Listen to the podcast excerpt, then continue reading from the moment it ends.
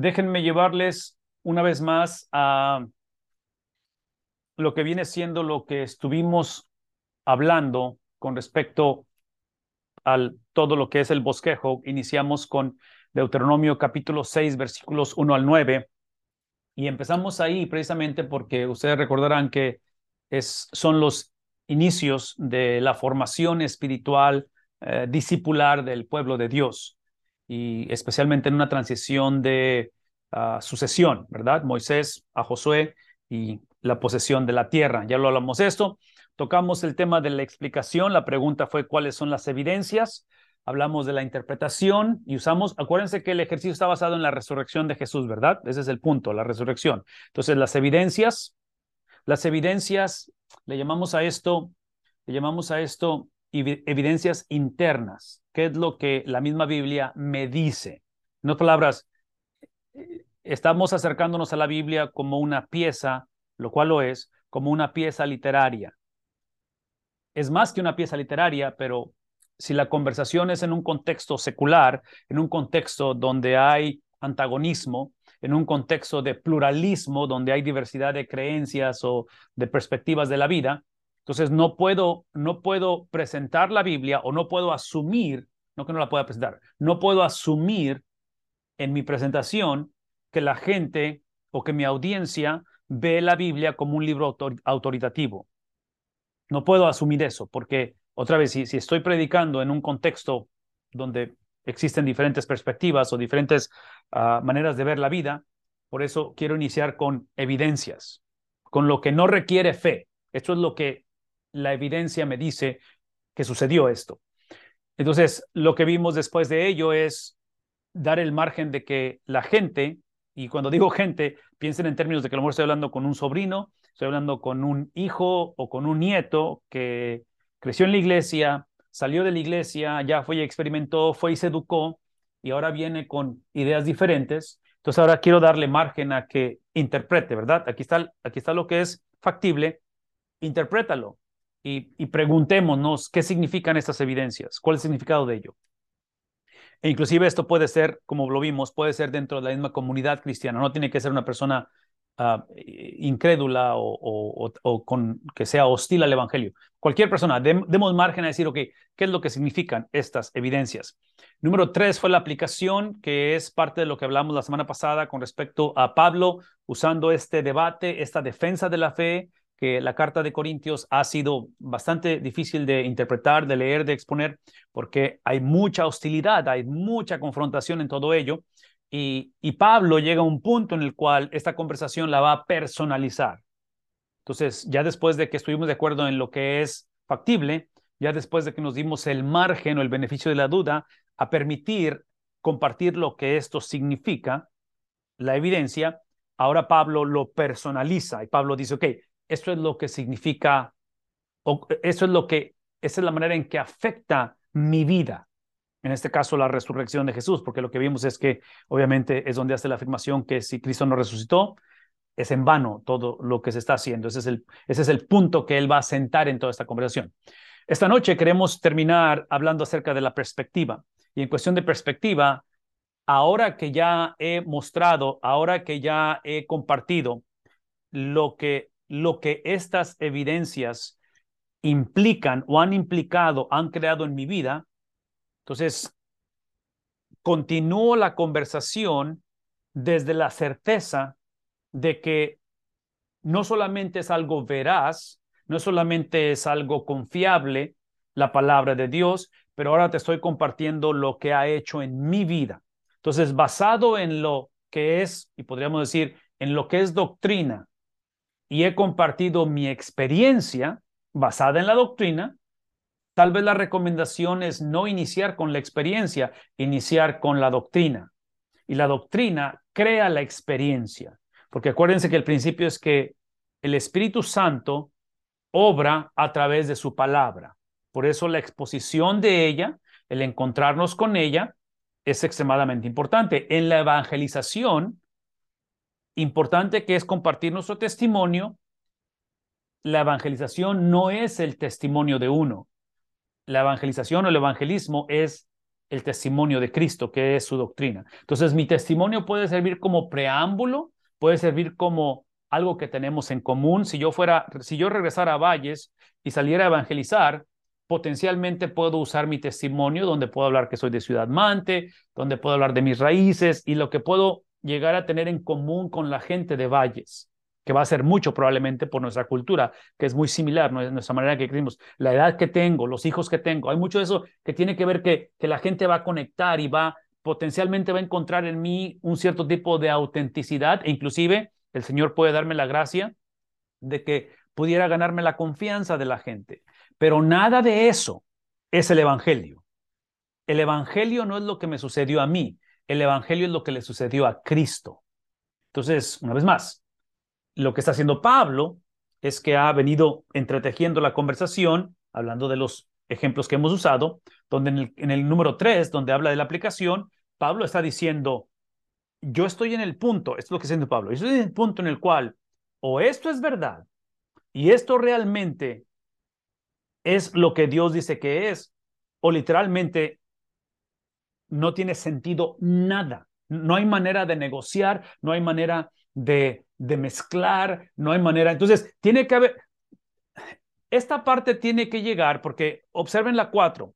La cuatro es que aquí es donde, aquí es donde, en el número cuatro, es donde entramos bajo la dirección de Dios a una conversación más profunda con personas con diferente criterio al de nosotros, con personas que no comparten este tipo de actitudes. Entonces, el apóstol Pablo está llegando a un punto en el cual, en, este número 3, e, está llegando a un punto en el cual la tarea de él, y esto que estoy por decir, maestros de escuela dominical, eh, predicadores, plantadores, todos, sin excepción, cristianos, es lo, que estoy por decir es importante.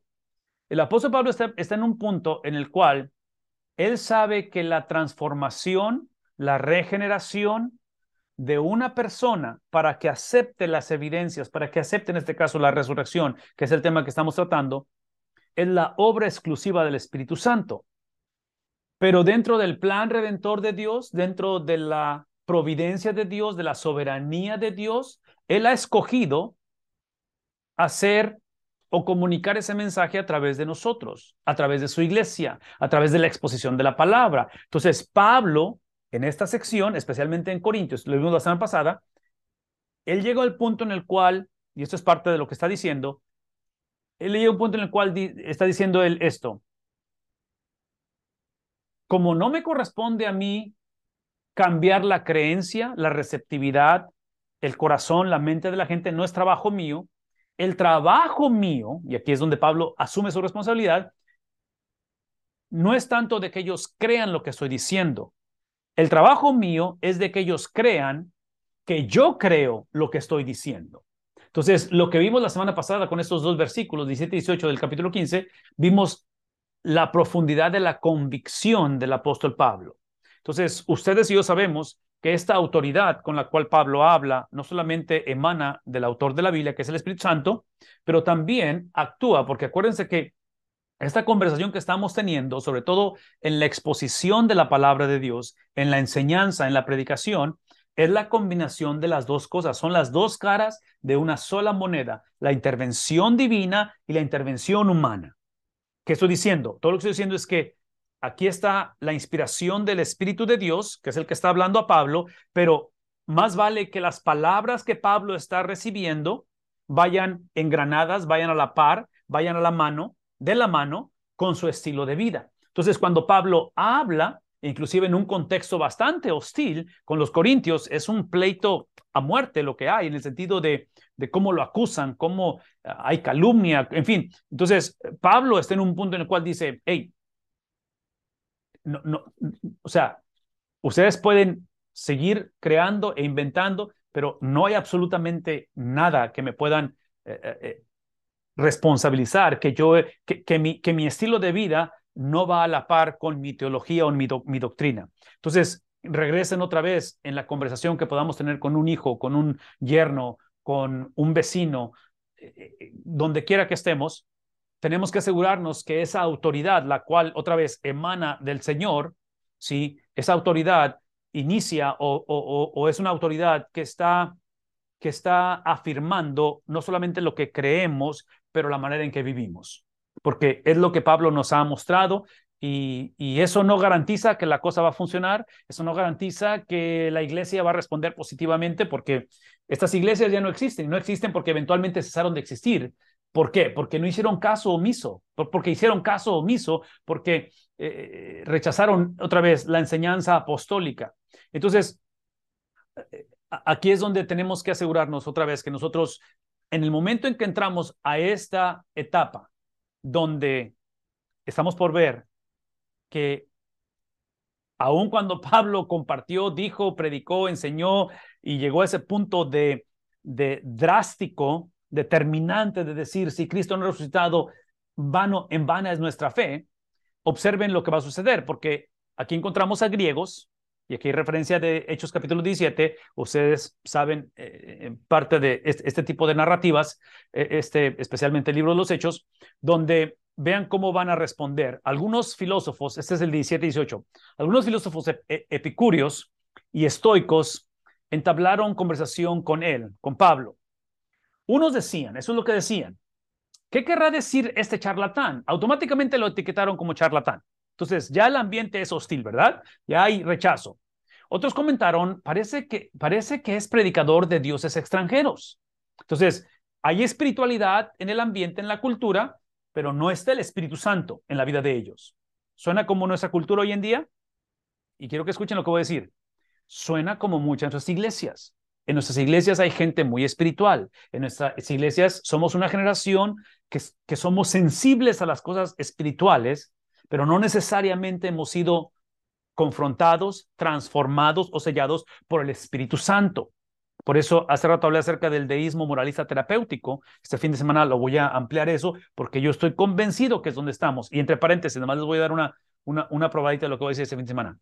Esta mentalidad de la cual estamos describiendo aquí, sobre todo cuando habla acerca de los, de los dioses extranjeros, es el tipo de mentalidad hoy en día, en aquel tiempo hoy en día, que cree en la, cree en la existencia de un ser supremo, pero si ese ser supremo existe, e, escuchen el lenguaje, si, ese, si Dios existe, o dioses o deidades o existen, existen para mi beneplácito.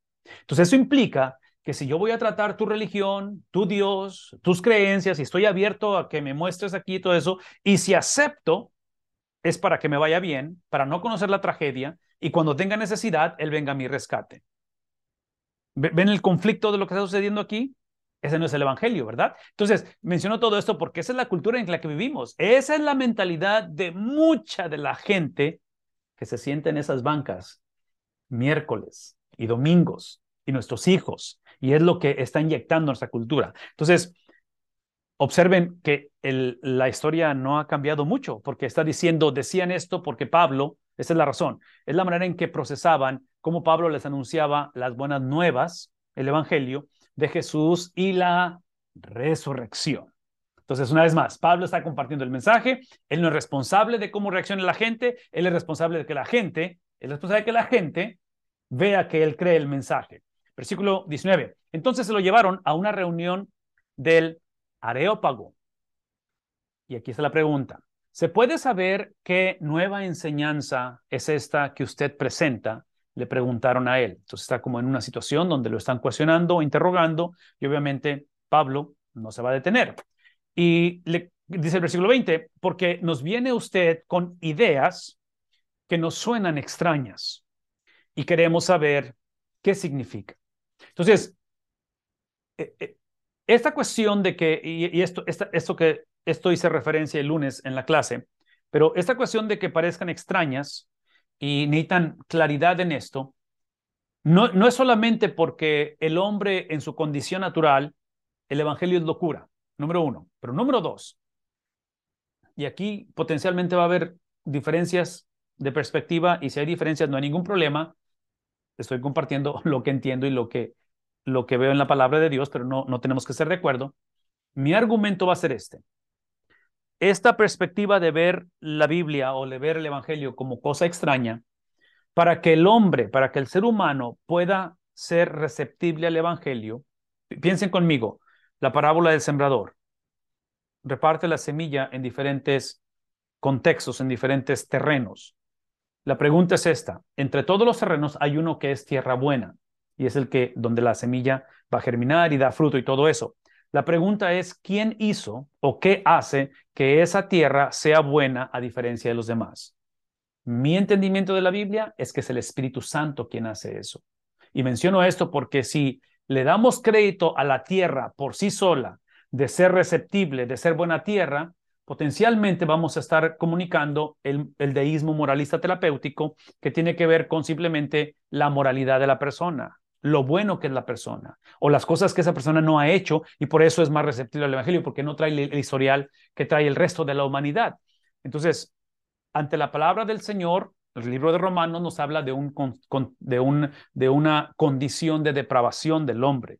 Entonces, menciono todo esto porque para que esta mentalidad cambie, va a tener que ser, escuchen lo que voy a decir, esto es importante, porque si este es nuestro contexto en el que vivimos, lo cual lo es, si es el contexto en el cual estamos operando, en el matrimonio, en la creencia de los hijos, en el trabajo, es el contexto, quien va a cambiar la predisposición del corazón del hombre va a ser el Espíritu Santo, y subrayen esto, a través de la palabra de Dios. No decir eso está claro. Es a través de la palabra, porque Pablo está exponiendo el Evangelio. Entonces, cuando oyeron de la resurrección, entonces es hostil. ¿Cómo responde a la hostilidad? Con la palabra de Dios. Porque oyen de, la resurrección y cómo responden. Unos se van a burlar, pero otros dijeron, queremos que usted nos hable en otra ocasión sobre este tema. Entonces, esos son los, son, es, un grupo de personas que está describiendo el capítulo 17, ¿verdad? Con los griegos.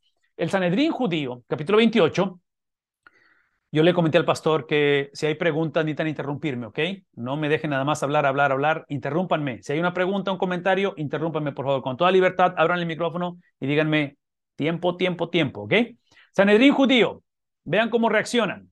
Pablo, sabiendo que uno de, ellos, otra vez, está siendo interrogado, está en un contexto no amigable, hay rechazo, es hostil el contexto. Ah, eh, eh, eh, Pablo, Pablo está repitiendo la historia en cuestión de, de cómo la interacción que Cristo tuvo con estas, la interacción que Cristo tuvo con los judíos es la que Pablo va a tener con los judíos. Y es la que vamos a tener nosotros también con, otra vez, con una cultura de hostilidad. Entonces Pablo, sabiendo que unos de ellos eran saduceos y los demás eran fariseos, entonces había dos partidos dentro de esto, dentro de, la audiencia, exclamó, exclamó el, en el consejo, hizo esta exclamación, hermanos, yo soy fariseo de pura cepa, identificándose, ¿verdad? Terreno común. Me están juzgando porque he puesto mi esperanza mi esperanza en la resurrección de los muertos. Esa palabra esperanza típicamente en el contexto de escatología o de fin del tiempo o final del tiempo es una palabra que implica certeza. Entonces está poniendo mi certeza en la resurrección de los muertos. Apenas dijo esto, surgió un altercado, se armó la trifulca, se armó el pleito. Tan pronto dijo Pablo que él que el juicio que están poniendo sobre él es porque él ha puesto, porque está predicando la esperanza en la resurrección de los muertos, se arma el problema entre la audiencia y la, audiencia es entre saduceos y fariseos. Y dice, se arma surgió un altercado entre fariseos y los saduceos y la asamblea, la cual estaba unida, queda dividida, por lo que acaba de decir estratégicamente Pablo. Y esta es la razón. Los saduceos sostienen esta es su teología, su doctrina, que no hay resurrección, ni ángeles, ni espíritus. Y los fariseos son completamente lo opuesto, reconocen todo esto. Entonces, aparentemente, esto suena un poquito chusco, pero Pablo, sabiendo que está enfrente de, en una, actuación, otra vez, que va en, van en contra, lo están acusando, juzgando, él aprovecha el momento para presentar un tema que divide entre ellos. Y parte de esa división es porque es el rechazo a la palabra del Señor. Festo, el gobernador romano, capítulo 26 de Hechos, al llegar Pablo a este punto de su defensa, otra vez, defensa, presentación del Evangelio, Festo interrumpió y le dice, ¿estás loco, Pablo? Y le gritó esto, el mucho estudio te ha hecho perder la cabeza. Otra vez, la hostilidad, el rechazo, en la presentación del Evangelio. Entonces, tenemos la perspectiva griega, la perspectiva de los judíos y tenemos la perspectiva, en este caso, de un gobernador romano. Y obviamente hoy en día tenemos la perspectiva de los judíos contemporáneos, que simplemente están esperando la venida del Mesías, ¿verdad? Porque no, no, no, no aceptaron, no, no aceptaron la venida de Cristo, su primera venida, porque ellos anticipaban, los judíos, por lo menos veo dos razones por qué no aceptaron a Cristo en su venida, primera venida. Una es porque ellos anticipaban a Cristo no como el Cordero de Dios, sino como el León de Judá. Entonces ellos anticipaban la segunda venida que fuera la primera venida en cuestión de actitud de lo que va a hacer Cristo, porque en su segunda venida Cristo no viene a perdonar, no viene a redimir, Él viene a enderezar veredas, Él viene simplemente a llamar cuentas, y así como en las parábolas de Mateo capítulo 25, ¿verdad? Cuando las eh, diez vírgenes, ah, las insensatas y las sabias, Él viene simplemente a, a celebrar o a hacer lo que tiene que hacer. Entonces, es una razón por qué los judíos van a rechazarlo. La segunda razón, la primera fue porque anticipaban, en otras palabras, para ellos Cristo es un charlatán, es, es una desilusión y es un blasfemo, por eso lo van a crucificar. La segunda razón que Cristo no va a ser aceptado y rechazado en, en la primera venida es porque los judíos, bueno, ni los judíos ni nadie más, pero los judíos en particular, nadie, nadie, nadie, nadie anticipaba que Dios se hiciera presente anticipaban un Mesías y hasta la fecha lo anticipan. Pero siempre cuando sea el Mesías que va dentro de mi, de mi perfil, de mi prototipo, de mi teología, de mi doctrina, de lo que anticipo, de lo que yo pienso que necesito. E, e, hasta cierta manera eso es lo que creo que es el deísmo moralista terapéutico, que estoy, esa, esa frase que estoy usando, porque, o sea, hoy en día la gente, como dije al principio, está abierta la posibilidad que haya un Dios, pero simplemente, siempre y cuando sea el Dios que yo quiero que sea. Entonces, una de las cosas que nadie anticipaba es precisamente que todos anticipaban que Dios iba a mandar a alguien. Lo que no anticipaban es que Dios se hiciera presente. Emanuel, Dios con nosotros. Nadie anticipaba a la segunda persona de la Trinidad. Nadie anticipaba que fuera Dios en carne. Entonces, cuando Cristo obviamente llega y manifiesta su deidad, es donde se arma el problema y el resto lo conocemos. Ok, hasta aquí. Más o menos, ¿sí? ¿Todo bien? ¿Avanzamos? Ok, e-, esa es la manera en que el apóstol Pablo está lidiando otra vez con oposición, con conflicto, que es el producto, otra vez el producto, el evangelio siempre va a ser presentado contracorriente, ¿verdad? Si el evangelio es presentado con, con este, con, una condición favorable, potencialmente no es el Evangelio, potencialmente lo hemos, potencialmente la gente está afirmando nuestro testimonio, nuestro carisma, nuestra habilidad, o tal vez somos este, un tipo de agencia uh, benefactora, se dice, donde estamos nada más proveyendo ayuda a la gente, pero nunca es confrontada con el Evangelio. Entonces, otra vez, necesitamos asegurarnos que es el Evangelio. Entre paréntesis, tiene que presentarse en amor, ¿verdad? En la carta a los Corintios hemos aprendido los lunes que la presentación del Evangelio, que es bastante severa de parte del apóstol Pablo en reprensión y en instrucción, Pablo siempre, siempre, siempre, siempre afirma a la iglesia y les dice, mis amados, mis hijos espirituales, porque realmente lo son. Esa iglesia en Corinto, él la plantó. Déjeme moverme a la empatía y esta cuestión de la empatía es hacernos la pregunta, ¿qué es lo que hace que a otros vean estas perspectivas de una manera diferente? Porque ya vimos diferentes perspectivas. Y el ejemplo que queremos usar es el de Mateo, perdón, Marcos capítulo 9, versículo 24. Ustedes conocen la historia, esta interacción, otra vez hay una situación, una necesidad apremiante con respecto a sanidad y después de que Cristo afirma su intervención divina, es el padre que va a decir al instante, el padre del muchacho gritó y dijo, creo, ayúdame en mi incredulidad. Entonces, la pregunta es, ¿por qué es que ¿Por qué, o qué es lo que hace que otros vean? ¿Qué es lo que hace que los griegos lo vean de esta manera la resurrección? ¿Qué es lo que hace que los, que los judíos, en este caso fariseos saduceos, vean la resurrección de esta manera? ¿Qué es lo que hace que este gobernador romano, estoy usando los ejemplos pasados, el gobernador romano reaccione así al, al evangelio? ¿Qué es lo que hace que los judíos, entonces, considerar, en otras palabras, lo que no queremos hacer es llegar al número cuatro, al punto anterior, ser rechazados y crear en nosotros un cierto tipo de, tal vez de cinismo, tal vez de ah, frustración, donde vemos que por más que le hablamos, por más que le mostramos, por más que luchamos, y estoy hablando otra vez del hijo, del esposo, eh, de alguien que, eh, o sea, muestra esa hostilidad, muestra esta reacción, este, llega un momento en el cual dices tú, o sea, ya, o sea, pues, ¿hasta cuándo? Entonces, menciono todo esto porque una característica del Señor Jesucristo y de los apóstoles, de estos pastores, de estos líderes, es de que ellos no amaban o no amaron, y otra vez están tomando nota de lo que, vuestro, lo que estoy por decir es importante, ellos no amaron la versión futura de las personas. En otras palabras, ellos no, no vieron a las personas o las iglesias o las comunidades como proyectos evangelísticos, donde voy a invertir en ella o en él con el propósito de que se convierta. Es obvio que la conversión es una de las metas y no pedimos disculpas por presentar el Evangelio y por ver la conversión de personas. Pero, ¿qué acerca de ese interés en el cual genuino, donde Cristo, por ejemplo,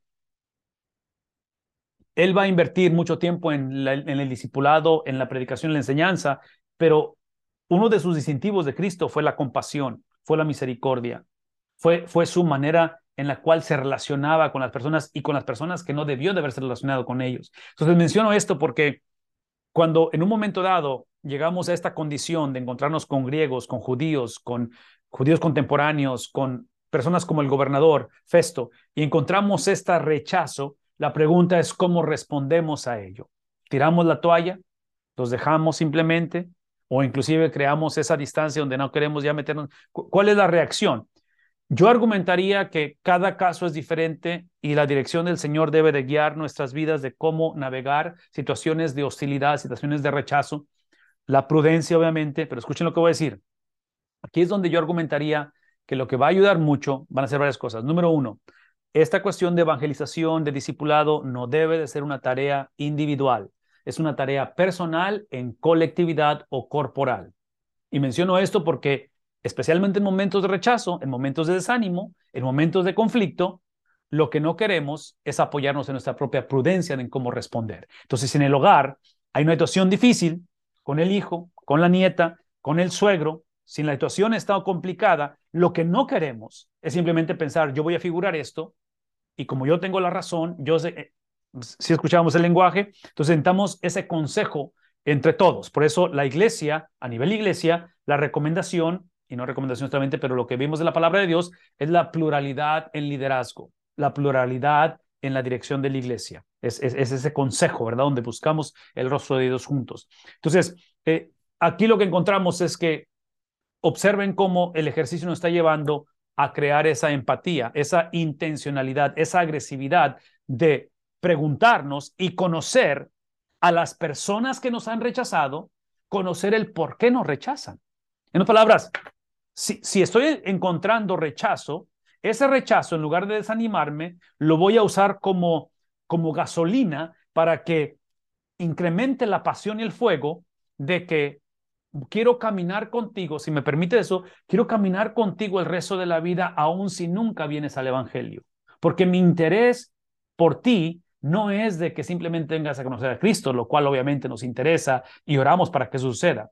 Pero no solamente es la obra del Espíritu Santo quien hace eso, es simplemente que si, si esa persona va a ser convertida al Evangelio, si nuestro hijo va a regresar a los caminos del Señor, si la iglesia va a experimentar el avivamiento necesario, lo vemos como un privilegio, no como una, no como una responsabilidad solamente, lo cual lo es, o una carga, un privilegio ser parte de eso, de, ese caminar. Entonces, por eso es que damos nuestra vida entregamos, o sea, e, e, e, es la, es la actitud sacrificial donde no estamos esperando un nombramiento, un reconocimiento, es simplemente, es simplemente porque el ejemplo supremo es Cristo, el cual, en un contexto de humillación, él experimentó la exaltación. En un contexto de entrega y de pérdida total, porque entrega su propia vida, es que él es restaurado a su a su posición que él tenía cuando él dejó los cielos, cuando él dejó todo ello, y digo dejó, pero hay un misterio en ello, ¿verdad? Porque nunca perdió su deidad, es lo que dijimos hace tiempo. Pero en este caso, esa actitud de Cristo. Ahora, la actitud de Cristo va a ser puesta a prueba, especialmente en el aposento alto, cuando va a lavar los pies de los discípulos, y en fin, todo lo que conocemos de Cristo, y esa misma, ese mismo grupo de íntimo de seguidores con los cuales él ha invertido tres años y medio, su inversión con ellos no fue porque simplemente un día iban a ser los apóstoles, iban a ser los, ah, los precursores, iban a ser los instrumentos que él iba a usar para la expansión del Evangelio. Es obvio que lo sabía del aspecto divino, pero en el aspecto humano, Cristo estaba limitado en su conocimiento. La pregunta es cómo puede ser los dos y la respuesta es sí. E, es un misterio, ¿verdad? Porque es una sola persona por dos naturalezas, pero aún dentro de sus limitaciones como humano y al no conocer el futuro, pero siendo Dios mismo, sabe el futuro, en medio de todo ello, la actitud de él no menguó. Entonces, e, esa, actitud de Cristo, esa perspectiva de Cristo tiene que ser la de nosotros cuando estamos plantando iglesias, cuando estamos sirviendo, cuando somos parte de un ministerio en la iglesia, cuando estamos educando a los hijos, a los nietos, cuando estamos sirviendo a la comunidad. E, es una actitud en la cual el ser empoderados por su espíritu, por favor escúchenme una vez más, empoderados por su espíritu, manifestado a través de qué cosa que dijimos? De su palabra el Espíritu Santo obra a través de la palabra de Dios. No, sé si está claro. Por eso es la urgencia, la pasión, la dedicación, la entrega de decir, necesitamos predicar, conocer, predicar la Biblia, no lo que pensamos de la Biblia. El lunes vamos a hablar de eso en la clase de interpretación de la Biblia con respecto a ello. En fin, el punto aquí es de que esta conversación, este clamor, este sentir de este varón con respecto a su hijo, entonces, todo lo que puedo destilar de aquí e, e, es, esa característica típica de Cristo basada en doctrina, manifestada en compasión. ¿Está claro eso? Basado en doctrina. Cristo no va a negociar la doctrina, Cristo no va, Cristo no va a... Y digo doctrina porque el, el, el punto es que crea, ¿verdad? Entonces la doctrina, la palabra, hace un llamado. Tienes que responder. Y él dice, él dice, hey, Estoy respondiendo a lo que me estás pidiendo, que tenga fe, estoy respondiendo a ello, pero en mi respuesta reconozco mi limitación. En mi respuesta reconozco que eh, eh, en, la cuestión de, de mi hijo, en este caso, en la cuestión de mis circunstancias, estoy imposibilitado. Entonces, entiendo que necesito responder, no sé cómo responder. E, en, la última iglesia que, que estuve, serví y, y, hubo dolor, hubo traición, hubo una situación difícil que, que marcó mi corazón y deseo otra vez, deseo que, el Señor despierte en mí, pero tengo miedo de volver a confiar. En el matrimonio previo que tú, en fin, ustedes pueden ahí eh, poner un montón de experiencias, pero lo que, lo que estamos contemplando aquí, que, que, que este ejercicio me permite ver y el incremento de ello, no es simplemente el hecho de que la persona crea, pero es en, en su habilidad de creer, que es la intervención del Espíritu Santo a través de su palabra, observemos la humanidad, observemos otra vez la compasión y, lo importante, y aquí es donde haría este comercial para, terminar, ah, aquí es donde entra la, la relevancia, la prioridad de ser parte de la iglesia de Cristo, porque es en el contexto de la iglesia que podemos fomentar, educar, crear ese ADN, ese, ese, ese ambiente donde crecemos en sensibilidad a la necesidad de otros. Y, aquí es donde me encantaría que esto lo viera el resto de la iglesia ahí en Valles y, se pudiera decir un domingo, pero es por eso que como iglesia, es, no, es por eso que como miembros, como cristianos, seguidores de Jesús, no solamente somos llamados a vivir en comunidad y ser parte de su iglesia, pero somos responsables, todos, todos somos responsables de que la iglesia sea protegida, sea nutrida, sea alimentada. Y menciono esto porque todo lo que hemos descrito en hostilidad, en conflicto, en diferencias y todo eso que hemos hablado, es el, es el diario vivir de todos en el hogar y en la iglesia, en el mundo en que vivimos. Hay mucha, otra vez, mucha tensión muchas de las veces, pero mucha de la tensión que hay, mucha de la contradicción que hay, mucha de la oposición que hay, mucha de ella no la podemos controlar, mucho de ella no lo podemos controlar. Pero lo que sí podemos hacer es tener una estructura, un sistema, una eclesiología de proactiva donde no vamos a tolerar que haya división, donde no vamos a tolerar de que haya personas que en el nombre en el nombre de la palabra de Dios o de la doctrina, la usemos para crucificar al hermano, la usemos para levantarnos el cuello y, hablar de mis derechos, eh, porque eso es tóxico, eso no es bíblico. El ejemplo es Cristo. Y Pablo, precisamente hablando de los Corintios, va a decir, sed imitadores porque yo lo soy de... Entonces, eh, eh, ese es el patrón, o sea, no hay, no, no, no, no, hay, no hay otra manera de poder hablar esto. Entonces, aquí es donde me, gustaría que concluyéramos. Vamos a dejar esta última, el número 6, que es es el, es el clímax de todo esto, porque Pablo va a regresar otra vez en Filipenses capítulo 3 y va a responder a la pregunta por qué interpreto, por qué aplico estas evidencias de la manera en que lo hago. Entonces, en un contexto de diversidad, en un contexto de oposición, en un contexto ah, de diferentes idiosincrasias y perspectivas, porque es el mundo en que vivimos, es la iglesia en la que estamos, nuestras iglesias son extremadamente diversas. Llega un momento en el cual queremos preguntarnos esto. Ahora, ven lo que voy a decir, porque con eso voy a acabar. No, no vamos a ver el pasaje porque ya no, ya no hay tiempo. Pero esta pregunta que está aquí, y esta es mi opinión muy personal, si, si pensamos como maestro de escuela dominical, como predicadores, como padres de familia, como plantadores de iglesias, y hemos llegado a este punto, después de todo lo que hemos navegado, lo que hemos experimentado, lo que hemos conocido, altas y bajas, en fin, todo eso, llegó a esto. Quiero que sueñen conmigo de que el domingo en la mañana, cuando estoy exponiendo el sermón, la escuela dominical, el, el estudio bíblico entre semana, lo que estamos haciendo, parte de ello es que yo quisiera, me gustaría a mí como exponente, que mi audiencia, que mis hijos, que en el hogar se hicieran esta pregunta, aún si lo que creen va en contra del Evangelio. Y menciono esto porque hay una razón por la cual la gente es hostil al Evangelio. Hay una razón por la cual la gente perdió su primer amor. Hay una razón por la cual las personas en alguna, y, entre paréntesis, paréntesis grandísimo, si estamos en un contexto donde ha habido otra vez frialdad, confusión, apatía, o en un contexto completamente hostil, por favor escúchenme lo que voy a decir, tenemos que cada oposición, cada experiencia difícil que tengamos en la iglesia, en el hogar, en la familia, donde quiera que estemos, tiene que ser un, tiene que ser un, un despertar,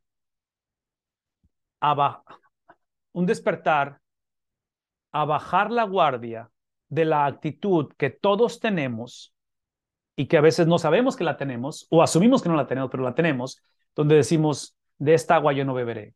Yo nunca voy a dejar el Evangelio o la iglesia o el ministerio, porque eso es soberbia. En otras palabras, cada vez que vemos estas situaciones difíciles, reconozcamos nuestra fragilidad. Porque si esa persona antes estaba entregada al Señor o esa, esa familia se le ha hablado por 20 años y no, o sea, la única diferencia entre ellos y nosotros, adivinen cuál es. Es la gracia de Dios. No, no, no, hay, no hay absoluta. En otras palabras, regresando a la parábola del sembrador, la razón que hay un terreno que fue fértil, ¿cuál, es la razón que este terreno es fértil y los otros no fueron? Es la gracia de Dios, ¿no es cierto? ¿Por qué? Porque ese es el principio, vean lo que voy a decir. El principio es que, usando la, la, analogía de, de la parábola, es de que a la luz de la Biblia, todo terreno es hostil al Evangelio. No hay justo ni siquiera uno. Entonces, el hecho de que haya un terreno fértil, es simplemente gracia. Entonces, si esta noche tenemos el privilegio de ser segunda generación de cristianos, si esta noche nuestros jóvenes, nuestros hijos son la tercera generación dentro del Evangelio, exclusivamente la gracia de Dios. Entonces, si ese es el caso, especialmente en momentos de, dificultad, de contradicción, de división y todo eso, somos llamados a extender esta gracia. Ese es el punto. Porque por gracia, ¿sí? Hemos, somos destinatarios de esa gracia.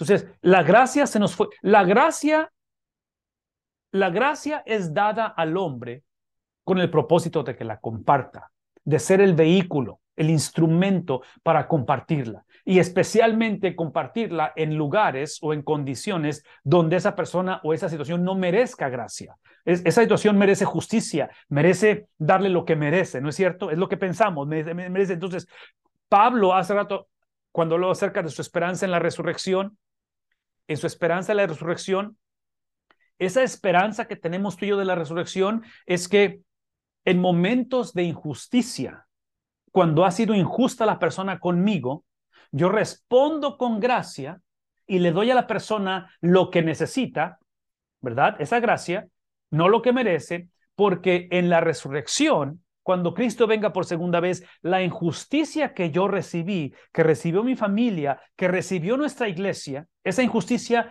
Dios nos está haciendo de la vista gorda, o a Dios se le durmió el gallo, como luego decimos, y de repente se le salió la situación de control. No, no, no, no.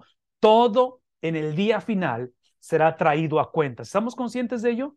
De que no estamos echando camisa, eh, no estamos echando eh, el trabajo en saco roto, de que literalmente lo que hacemos tiene un impacto en la eternidad. Entonces, la manera en que obramos, operamos, creyendo en lo que acabo de decir, es la fe.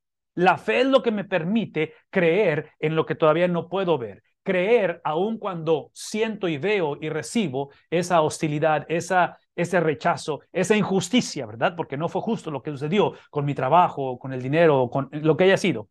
Entonces, somos recordados en, ese aspecto, porque si piensan conmigo por un momento, cuando pensamos en la persona de Cristo y la manera en que Él no solamente hace lo que hace, eventualmente se posiciona y dice si es posible es que pase de mí esta copa y todo lo que hace.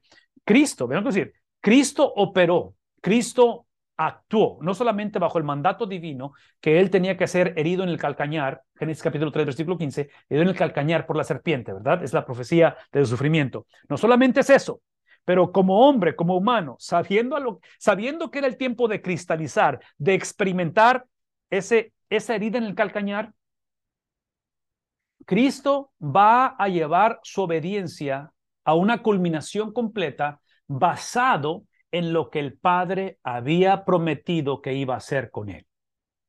¿Qué estoy diciendo? Que Cristo, la resurrección de Cristo está basado en la credibilidad del Padre de que eso iba a suceder. Entonces, la, la fe de Cristo, traducida en fidelidad de Cristo, es lo que le lleva a experimentar todo lo que hizo, que nosotros somos los beneficiarios de ello, los destinatarios de ello, porque es lo que obviamente crea la obra expiatoria de Cristo, pero es la manera en que él confió en lo que el Padre dijo. Por eso es que lo que el Padre dijo o ha dicho es su palabra. Por eso es que necesitamos conocer qué cosa. Porque la palabra de Dios es el carácter de Dios. Entonces, la fe del cristiano, sobre todo en tiempos difíciles, la fe del cristiano aun cuando sea una fe pequeña, una fe que mengua, una fe frágil, una fe ah, que decimos, no sé si voy o vengo, vean, lo que decir. Al final de la conversación, la pregunta es, ¿qué tan grande es el objeto de la fe? No tanto la fe, pero el objeto de la fe. Entonces, lo que incrementa en nosotros, el objeto, lo que incrementa en nosotros la esencia, la persona, lo que nos da claridad de la persona de Dios es su palabra, no es la intención o el conocimiento que yo tengo, lo que yo creo de Dios. Lo que tú crees de Dios es importante, pero tiene que tener una base ese conocimiento, tiene que emanar de algo que sea más que simplemente la intención, la emoción o el deseo que tenemos. Entonces, en este caso, es precisamente, otra vez regresando a esta, creo, ayuda a mi incredulidad, es precisamente que el, socorro, el auxilio en, la, en tiempo de necesidad es la persona de Cristo. Y la manera en que incrementa la persona de Cristo es a través de las palabras que Él nos dejó escritas precisamente en estos libros de antaño. Pastor, hasta aquí. Aquí me voy a detener. Vamos a dejar el número, este número 6 para la próxima semana. Y, y, como dijo el hermano hace rato, es todo un sermón ese capítulo, ese capítulo 3 de Filipenses causa de la próxima semana. ¿Habrá alguna pregunta o comentario antes de irnos?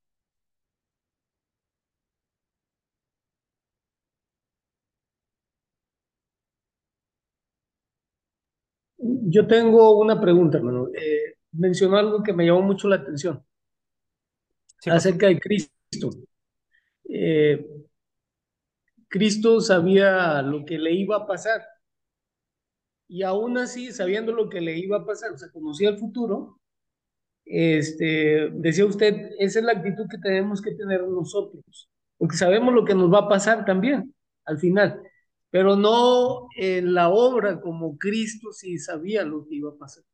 Entonces ahí eh, no sé si eh, me estoy explicando lo que quiero, lo que quiero decirle. Eh, la actitud de Cristo en, en, la manera de responder, obvio, fue de obediencia total. Creo que lo que tenemos que hacer nosotros, eh, someternos. Eh, el detalle es que, bueno, eh, conocer la voluntad de Dios para nosotros, en especial, especial para, para mí, yo, yo digo, ¿cuál es la voluntad de Dios? Yo no conozco eso. Hasta cierto punto sé la voluntad de Dios, pero no al, al, así como Cristo sabía que él iba a llevar a la cruz y que iba a morir, que iba a resucitar. Pero no, no sé si me explico en ese, en ese posicionamiento. Sí, claro que sí. Yo, yo pienso que aquí cuando entramos en la voluntad de Dios, es obvio que hay una voluntad de Dios que ya Él ha revelado, que es su palabra. Entonces, al nosotros conocer o ser expuestos a la palabra de Dios, el trabajo de nosotros es obedecerla, esa palabra parte de lo que tú estás describiendo, que es parte de lo que Cristo tenía enfrente de él, como humano, y otra vez, aquí eh, eh, regreso al lenguaje que usé hace un momento, dentro de las dos naturalezas de Cristo, humana y divina, solamente podemos hablar de sus distintivos, no podemos separarlas. Entonces, aunque suena como una paradoja, como una contradicción, el decir que Cristo humanamente no sabía hacia dónde iba esto en el sentido de lo severo que iba a ser esto a lo mejor, humanamente hablando, pero divinamente hablando, como siendo Dios mismo, obviamente que él sabía.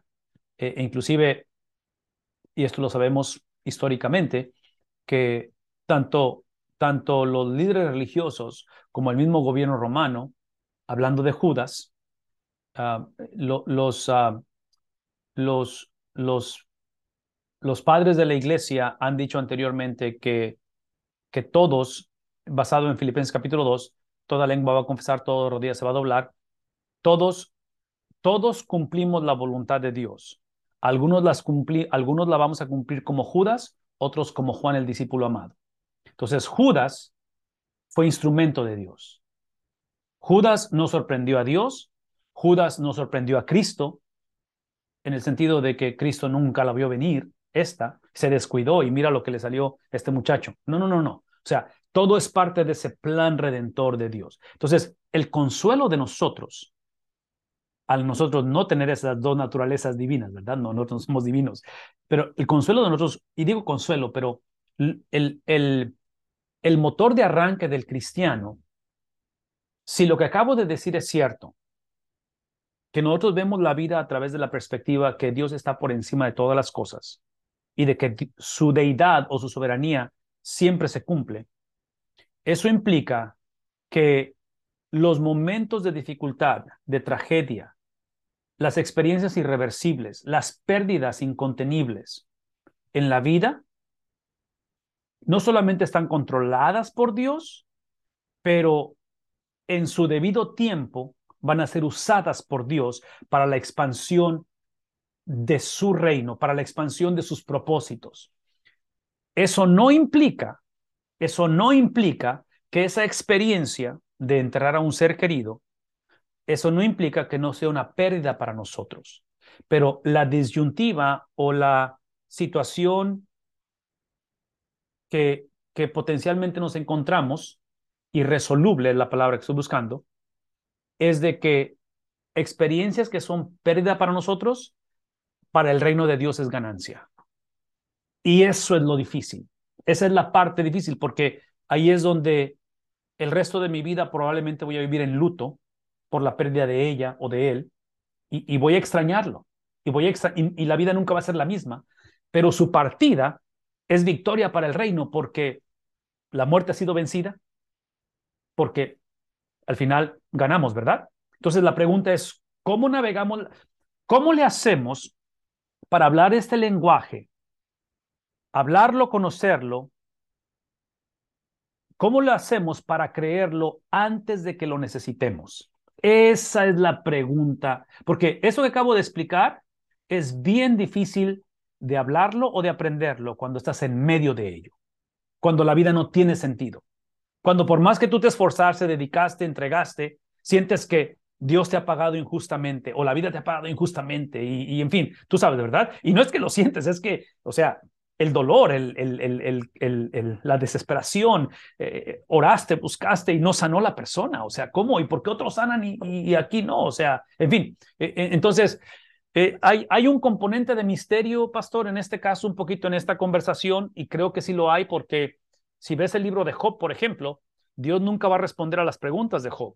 Y al final, la conversación, al final de la conversación con Job, es básicamente básate en mi gracia.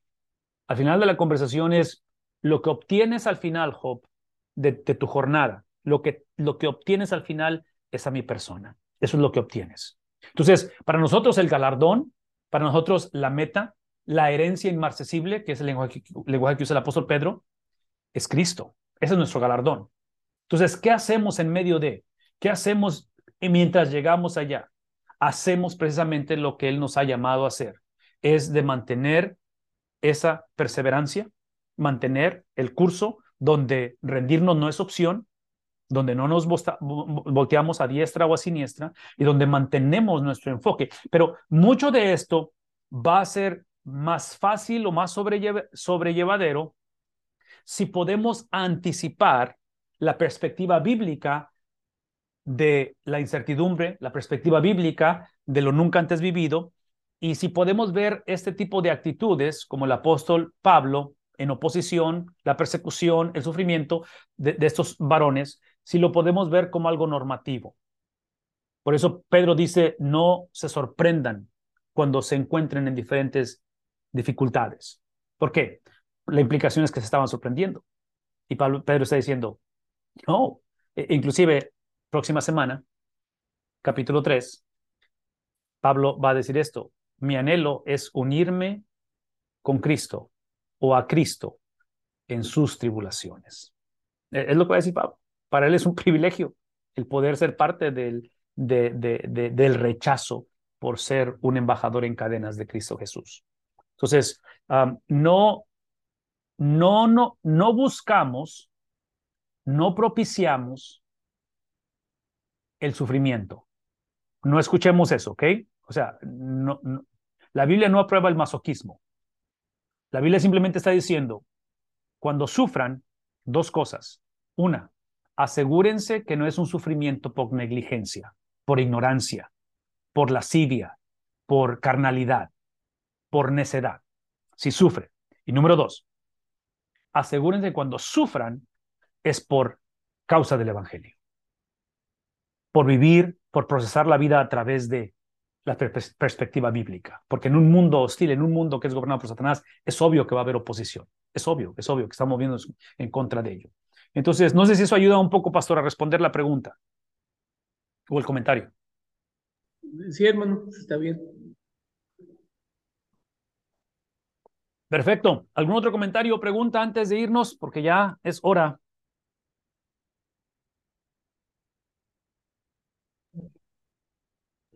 Ahí está. Listo. También puede ser, también, preguntaba el pastor sobre la omnisciencia de Dios, ¿verdad? De que Dios era divino y Cristo era divino y ya sabía lo que iba a pasar. Pero, pensándolo este, espiritualmente, ¿verdad? Como dice usted, pero si lo pensamos humanamente, pues él sí va a sufrir todo lo que sufrió en la crucificado. Y nosotros, y como sufrieron sus discípulos, que fueron degollados, ¿verdad? Y nosotros también, al entregarnos a Cristo, al tener fe en Cristo, tenemos que tener esa convicción de, de que podemos, es una salvación de, de, de, vida o muerte, porque vamos a estar expuestos también al predicar. Claro, claro que sí. E, e inclusive, sí, e, la, la, salvación del hombre, la regeneración del hombre es, es enlistarnos en una guerra espiritual. eso es lo que es. O sea, es una guerra campal. Anteriormente, antes de ser salvos, estábamos en guerra, pero contra Dios. Éramos enemigos de Dios, antes de conocer a Cristo. Parte de ser enemigo de Dios porque eso implica que éramos hijos de Satanás, o nacimos siendo hijos de Satanás, ¿verdad? En pecado me concibió mi madre, dice el salmista en el 51, es que Satanás tiene la habilidad de, de camuflajear nuestra condición y nuestra condición de muerte espiritual no, no nos incomoda. Entonces, el hombre necesita la intervención del Espíritu Santo, intervenir, esta es la gracia de Dios, la intervención, demostrar nuestra condición, la convicción que el hombre necesita de, de arrepentirse, ¿verdad? Porque sin la intervención del Espíritu Santo, y voy a decir una vez más, una vez más, una vez más, una vez más, una vez más, intervención del Espíritu Santo es a través de la palabra de Dios. No hay salvación fuera de la palabra de Dios. ¿Está claro eso, hermanos? O sea, yo, quiero enfatizar esto. Necesitamos compartir la palabra, necesitamos conocerla y compartirla, conocerla y compartirla, conocerla y compartirla, ¿ok?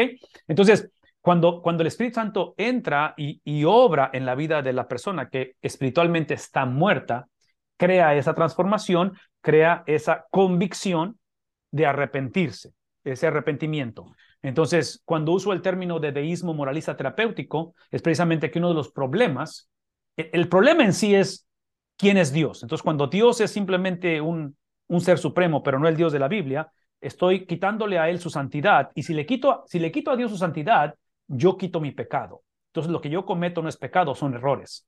Es un desliz, es una situación, fue una etapa, pero no pecado, ¿verdad? Entonces, por eso muchas iglesias hoy en día no predican del pecado. ¿Por qué? Porque es ofensivo, ¿verdad? Entonces, es mejor nada más, hey, es el Dios que te entiende, e-, es el Dios que quiere ser tu coach, quiere ser tu, quiere ser tu, uh, ¿cómo, ¿qué otra palabra puedo usar?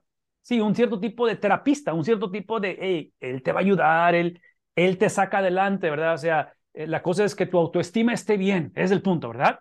que ámate a ti mismo, conoce, o sea, no, no, no, no, no, no, ese no es el evangelio, ese, ese no es el evangelio. El, el, evangelio es literalmente esa intervención a través de la palabra de Dios, de su espíritu. Entonces, hablando de lo que estabas ahorita mencionando, hermano, eh, sí, definitivamente, esa omnisciencia de Dios, esa soberanía de Dios, ese plan perfecto de Dios ha sido revelado en su palabra y ha sido encarnado en Cristo. ¿Está claro eso? El plan de Dios, la meta de Dios, la mente de Dios, la esencia de Dios, el conocer de Dios fue revelado en su palabra y fue cristalizado, expresado, eh, presentado en Cristo Jesús. Porque Cristo dice, el que me conoce a mí, el que me ve a mí, ha visto al Padre. Entonces, no hay vuelta de hoja. El hombre no puede llegar a esa experiencia final y decir, eh, en otras palabras, Pablo habla en el capítulo 1 de Romanos que el problema no es la falta de conocimiento, es que voluntariamente hemos decidido qué cosa? hemos decidido eh, el conocimiento, o sea, no queremos reconocer a Dios. Es el problema del hombre. Entonces, ah, el, el, reto que estamos teniendo nosotros, que fue el reto de Cristo desde la perspectiva humana, es precisamente la incertidumbre de lo que viene por delante, pero la habilidad que Él va a confiar en su Padre Celestial. Él va a depender del Espíritu Santo. La manera en que Cristo al principio de su ministerio después de que es llevado ante Juan el Bautista, es bautizado, sale la, la voz audible que dice, este es mi hijo amado en el cual tengo complacencia, no es ironía ni accidente, que en ese momento en el cual es la iniciación o es la ordenación de Cristo a su ministerio terrenal, ¿verdad? El Espíritu lo lleva al desierto. O sea, vean el contraste. Mi hijo amado al desierto. ¿Y al desierto a qué? ¿A ser confrontado por quién? Entonces, observen que el patrón es, parece, en otras palabras, es lo que es ahorita. Al ser seguidores de Jesús, entramos en esta donde somos real sacerdocio, nación santa, pueblo adquirido por Dios, pero adivinen qué, mm, viene el desierto. ¿Ven el contraste? Ahora, ven lo que voy a decir. Cuando desconocemos la palabra de Dios o cuando la palabra de Dios no es predicada como debe de ser, predicamos un evangelio, y este es, una, este es, una, este es un evangelio, esta es una ley no hablada, pero existe en todo, donde la gente viene a Cristo para escuchar la voz audible, para escuchar, este es mi hijo amado y todo eso, y asumimos que no debe de haber desierto. Ese es el evangelio de la prosperidad. Eso es lo que la mayoría de la gente ha permitido, o iglesias, que se infiltren en la iglesia, donde esa cuestión del desierto era para Cristo, solamente para Cristo, no para mí. O sea, eh, eh, yo vine a Cristo para evitar desiertos, cuando realmente la vida del cristiano es en ese contraste, es en ese, en ese contraste, en esa tensión irresoluble donde Cristo no vino en su primera venida, Él no vino a resolver esta tensión o este contraste. Él vino a empoderar a la iglesia a que confiara en Él en medio de lo que no tiene sentido, en medio de lo que dices tú, oye, pues ya no siento lo duro, sino lo tupido, porque entre más busco, entre más oro, entre más, ¿me explico? Y eh, entonces, eh, eh, y el punto que quiero hacer es este, y con esto termino.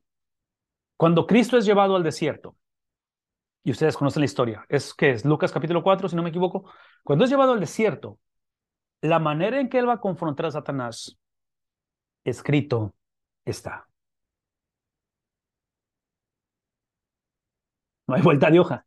Entonces, la pregunta no es si nuestros hijos y nuestros nietos van a ser confrontados, pues a prueba. La pregunta no es si va a haber desiertos en nuestros matrimonios, en nuestra iglesia. Esa no es la pregunta. La pregunta es si estamos listos para decir, escrito, está. Esa es la única pregunta. Entonces, la labor, la responsabilidad como varones, como damas, como adultos, como jóvenes, es de responsabilizarme de que yo necesito saber decir escrito está. Número uno. Número dos, conforme ministramos, servimos, discipulamos, plantamos, hacemos, compartamos eso. O sea, veamos esto como lo normativo. Es su palabra. Estudiemos su palabra, seamos escudriñados por su palabra, amemos su palabra, deleitémonos en su palabra, busquemos su palabra y cuando algo o alguien altera la palabra de Dios, automáticamente, como en el fútbol, la amarilla, tiempo. Esa no es la palabra de Dios, eso es pensamiento humano. Esas son ideas de... Y otra vez, ya vimos el ejercicio, o sea, hay manera de cómo navegar eso, ¿verdad? Pero el punto es que la palabra de Dios es nuestro objetivo, es nuestra base, porque eso es lo que el, Espíritu de Dios obra para hacer su transformación, para hacer la, la obra de redentor en medio de nosotros.